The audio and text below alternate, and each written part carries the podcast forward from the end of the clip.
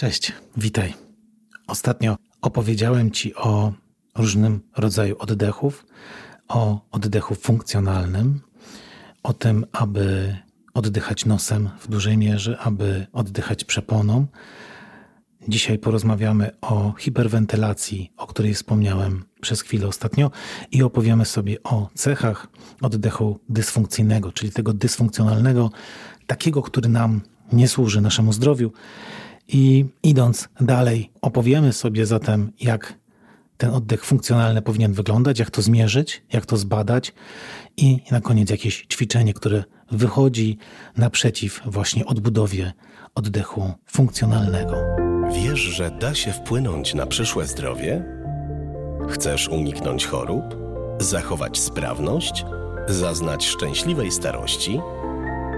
Na podcast Jak długo być zdrowym zaprasza Wojciech Górek. Zaczynamy od hiperwentylacji.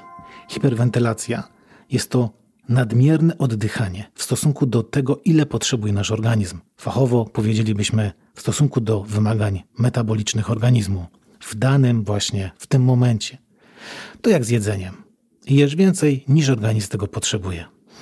Okazuje się, że jedząc więcej, jednocześnie więcej oddychamy ale nie jest to jedyny powód powstawania hiperwentylacji.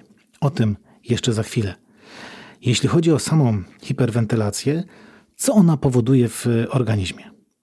Następstwa są przeróżne. Jeśli chodzi o układ sercowo-naczyniowy, to hiperwentylacja może przyczynić się do palpitacji, czyli bardzo gwałtownych uderzeń serca, gubienia tych uderzeń, tachykardii, przyspieszonego bicia serca, ostrych lub tępych czy nietypowych bólów w klatce piersiowej, dusznicy, do, uwaga, zimnych rąk i stóp, plamistych zaczerwień czy zwężeń naczyń włosowatych. Od strony neurologicznej może przyczyniać się do zawrotów głowy, braku równowagi, uczucia słabości, ale rzadko do omdleń, parestezji, czyli mm, uczucia odrętwienia, czy brak czucia, uczucie ciężkości albo mrowienia w kończynach, to się dotyczy kończyn, z kolei jeśli chodzi o układ oddechowy, może to być e, brak tchu, może to być drażniący kaszel, może to być uczucie ucisku w klatce piersiowej, brak powietrza, niemożność e, zrobienia większego oddechu, czy nadmierne ziewanie, wzdychanie albo pociąganie nosem. To są właśnie objawy hiperwentylacji. Od strony mięśniowej skurcze, bóle mięśniowe, e, bóle w okolicy karku czy ramion, czy sztywno, sztywność ramion. Od strony mentalnej to napięcie, uczucie niepokoju, uczucie odrealnienia, panika, fobie, aragofobia, czyli przeciwność klaustrofobii, lęk przed przestrzenią, otwartą przestrzenią, lęk przed wyjściem z domu czy do sklepu. Alergia to kolejne połączenie, można powiedzieć, z hiperwentylacją. E, ze strony układu żołądkowo-jelitowego to trudności z przełykaniem, globus, czyli wrażenie obecności ciała obcego czy ściskania w gardle, suchość w ustach e, i w gardle, refluks, zgaga, wzdęcia, odbijanie się, połykanie powietrza, dyskomfort w brzuchu. Jeśli chodzi o ogólnie nasze samopoczucie, to słabość, wyczerpanie, obniżenie koncentracji i uwagi, gorsza pamięć i produktywność, zaburzony sen i koszmary, nadpotliwość emocjonalna. W zasadzie to chyba większość z objawów, które dzisiaj mogą nas spotkać w naszym nowoczesnym świecie, tutaj się klasyfikuje. I w przypadku wielu chorób okazuje się, że jednak na tą hiperwentylację w mniejszym lub większym stopniu e, cierpimy. Może właśnie dlatego, że wszechobecny cukier też przyczynia się do e, wzrostu oddychania, czyli hiperwentylacji. Bardzo łatwo to wytłumaczyć. Cukier musi się spalić, żeby do spalania doszło, e, jest potrzebny tlen, czyli musimy więcej oddychać. Jeśli w zamkniętym pomieszczeniu pali się ogień, najlepsze co dla niego możesz zrobić, oczywiście powiedziałem to najlepsze w cudzysłowie, to otworzyć okna. W momencie, kiedy otworzysz okna, świeży tlen dostanie się do pomieszczenia, momentalnie w tej chwili ogień zacznie się rozprzestrzeniać, buchnie wręcz. No podobnie jest ze spaleniem e, tego cukru. To takie najprostsze, mm, wydaje mi się, byłoby porównanie. Im więcej cukru jesz, tym więcej musi, potrzebujesz oddychać, żeby, żeby to spalić. Tak samo jest z jedzeniem. Im więcej jesz, tym więcej musisz oddychać. Zatem, tak jak mówiłem, wpasowuje się tu masa przypadków. Badania z 2013 roku ukazują, że około 10% populacji gdzieś e, boryka się z tematem hiperwentylacji. Natomiast hiperwentylacja, tak jak już powiedziałem przed chwilą, będzie też e, obecna w przypadku wielu innych jednostek e, chorobowych. Cechy dysfunkcyjnego oddychania. Ostatnio o tym już powiedzieliśmy. To jest przede wszystkim oddychanie przez usta. To jest szybki oddech. To jest oddychanie górną częścią klatki piersiowej. To jest to, co dzisiaj padło. Częste wzdychanie i częste ziewanie, czyli dostarczanie większych w krótkim czasie ilości tlenu do naszego ciała. To jest oddech, który słychać przed wypowiedzeniem frazy. Kiedy ktoś mówi i jego oddech jest, jest, jest głośny, jest słyszalny wyraźnie, że on oddycha, przed wypowiedzeniem. To jest to też jeden z objawów. To są widoczne ruchy oddechowe mm, w spoczynku. No bo co innego oczywiście, kiedy biegamy.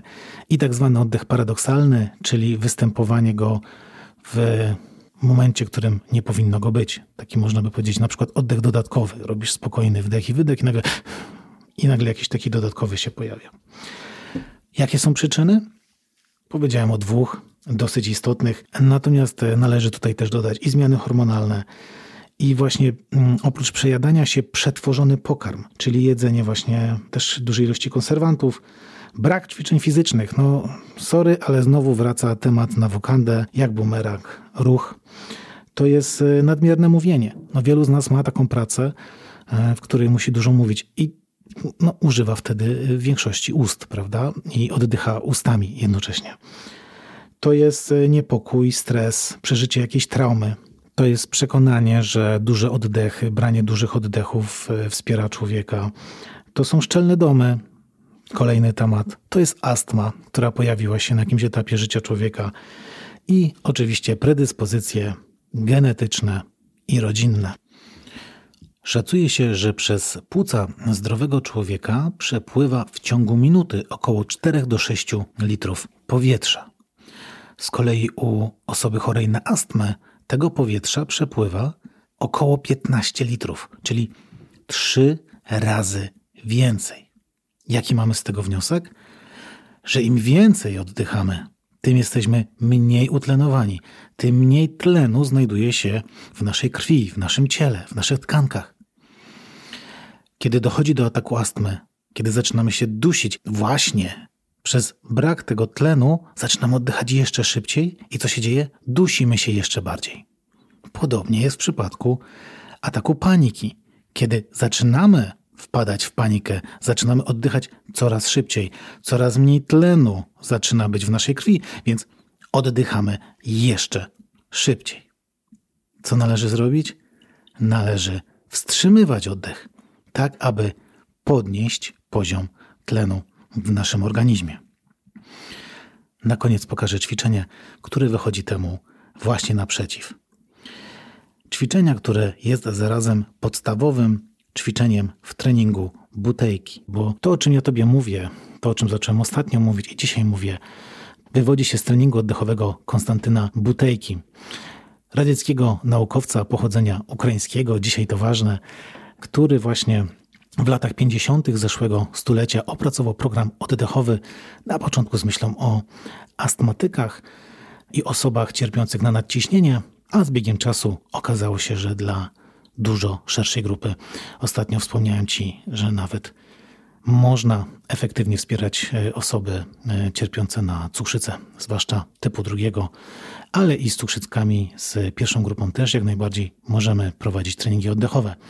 Ja jestem trenerem oddechu, więc dlatego Ci o tym wszystkim opowiadam, bo trening e, butejki, kiedy na niego trafiłem, wywołał na mnie ogromne wrażenie. Wcześniej sporo czytałem, interesowałem się oddechem, natomiast tu znalazłem podstawy i to, od czego stwierdziłem, trzeba zacząć pracę z oddechem. A to, o czym ja dotychczas się uczyłem, co czytałem i co ćwiczyłem, to w mojej ocenie jest świetne jako kolejne etapy rozwoju, jeśli ktoś ma taką potrzebę. No dobrze, zatem powiedziałem, że podstawa mm, zdrowego oddechu to jest 4-6 około litrów mm, na minutę przepływu powietrza. Natomiast y, no, trudno jest y, siedząc w domu, czy teraz słuchając mnie, myślę, y, to sobie zmierzyć. W jaki inny sposób możemy się dowiedzieć, że nasz oddech jest funkcjonalny? Mamy dwie składowe. Pierwsze, w ciągu minuty powinien on oddychać 10-12 oddechów na minutę, a jego pauza kontrolna powinna wynosić 30 sekund. O ile ze zmierzeniem ilości oddechów na minutę myślę, że nie ma najmniejszych problemów, o tyle słowo pauza kontrolna, w zasadzie dwa słowa, myślę, że wymagają tutaj już mm, większego wytłumaczenia. Co to jest? Pauza kontrolna jest to czas, który mija od wstrzymania oddechu do pierwszej wyraźnej jego potrzeby. Natomiast tutaj uwaga. Można ją zmierzyć tylko po wydechu, ponieważ kiedy weźmiesz oddech, to tak naprawdę mierzysz można powiedzieć, wartość tego powietrza, które masz aktualnie w płucach, a ty masz zmierzyć rezerwę oddechową. Pauza kontrolna jest takim podstawowym narzędziem w treningu butejki, które pozwala nam ocenić miejsce, w którym się znajdujemy oraz sprawdzać postępy. Jak ją zmierzyć? Bierzemy normalny wdech, normalny wydech i po tym normalnym wydechu włączamy stoper. W momencie, kiedy pojawia się pierwsza wyraźna potrzeba wzięcia oddechu, wtedy zatrzymujemy ten stoper i bierzemy oddech. Oczywiście nosem. Jaka jest wskazówka, że zmierzyliśmy dokładnie pauzę kontrolną? Oddech po zatrzymaniu stopera jest taki sam, jaki był wcześniej. Czyli nie może to być bo w tym momencie to już nie była pauza kontrolna, to już było pogłębione wstrzymanie oddechu, a ty masz wziąć taki sam oddech jak przed pomiarem. Zatem jeszcze raz od początku. Zrób normalny wdech i wydech przez nos, bo tego nie dodałem, przez nos. Następnie zatkaj palcami nos, by wstrzymać oddech. I policz, ile sekund minie do czasu, kiedy odczujesz pierwszą wyraźną potrzebę oddychania lub kiedy pojawią się pierwsze mimowolne ruchy mięśni oddechowych. Może to być ruch przepony w brzuchu, może to być ruch w gardle, ściśnięcie i tym podobne. W pauzie kontrolnej pierwszy wdech powinien być taki sam jak przed pomiarem. Idealnym momentem na pomiar PK, czyli pauzy kontrolnej, jest rano. Oczywiście przed posiłkiem rano, tak? Myślę, że to warto tutaj przede wszystkim też dodać. W nocy nie jesteśmy w stanie świadomie wpływać na oddech i możemy właśnie wtedy sprawdzić, w jaki sposób nasz mózg kieruje naszym oddychaniem. Jeśli Twoja pauza kontrolna wynosi 30 sekund, szczerze Ci gratuluję. Myślę, że jesteś e, w grupie szczęśliwców, którzy dbają o swoje zdrowie, naprawdę. Jeśli jest poniżej 10 sekund, koniecznie zachęcam Cię do tego, aby coś z tym tematem e, zacząć robić. Powyżej 20 sekund osoby, które można powiedzieć cierpią konsekwencje hiperwentylacji i e, posiadają różnego rodzaju zaburzenia oddechu, to powyżej 20 sekund te mm, objawy już e, zaczynają być mniej uciążliwe. No dobrze, no i mamy teraz pauzy kontrolnej za sobą. Wiemy już, jak ją zmierzyć. Wiemy już, e, mm, jak mamy zmierzyć ilość oddechów na minutę, żeby sobie sprawdzić też e, ten aspekt. A teraz obiecane ćwiczenie, które jest ćwiczeniem ratunkowym w przypadku silnego kaszlu, w przypadku ataku astmy, w przypadku ataku paniki, jak również w przypadku czy to hiperwentylacji, świszczącego oddechu, i u osób, u których właśnie ta pauza kontrolna wynosi mniej niż 13 sekund. Wtedy to ćwiczenie jest jak najbardziej wskazane. Odpowiednie jest dla osób właśnie z astmą i ciężką postacią przewlekłej obturacyjnej choroby płuc. Na czym to polega? Robisz normalny wdech i wydech. Oczywiście zaskoczę cię przez nos. Następnie zatykasz nos palcami i wstrzymujesz oddech na 3 do 5 sekund. Odtykasz nos i oddychasz normalnie. Cały czas przez nos. Przez kolejnych 10 sekund. Powtarzasz to ćwiczenie przez 10 minut lub dłużej, w zależności od potrzeb. Czyli robisz około 3 oddechów normalnych nosem. Następnie po wydechu zatykasz nos i wstrzymujesz powietrze na 3 do 5 sekund. Czemu 3 do 5 sekund? Jeśli Twoja pauza kontrolna wynosiła 6 sekund, to trudno wstrzymać powietrze na 5. Będą to wtedy 3 sekundy. Jeśli wytrzymujesz 10-12 sekund, wtedy bez problemu te 5 sekund wstrzymujesz, ale na początek nie wstrzymujesz więcej. Nie w tych przypadkach, o których właśnie dzisiaj rozmawiamy. Co innego, jeśli masz pauzę kontrolną na poziomie 15-20 sekund. Wtedy o tym ćwiczeniu specjalnie tutaj nie rozmawiamy, zostaje to tylko i wyłącznie do Twojej świadomości jako ćwiczenie ratunkowe. I od tego zaczynamy właśnie przygodę z treningiem butejki. Mam nadzieję, że Ci dzisiaj zaciekawiłem tematem. Było dzisiaj tak, można powiedzieć, mocno specjalistycznie, ale chyba też o to chodzi. Jeśli masz jakieś pytania, serdecznie zapraszam Cię do kontaktu mailowego na mediach społecznościowych, jak tam sobie życzysz. A tymczasem pięknie Ci dziękuję za wspólnie spędzony czas i do usłyszenia. Trzymaj się, hej!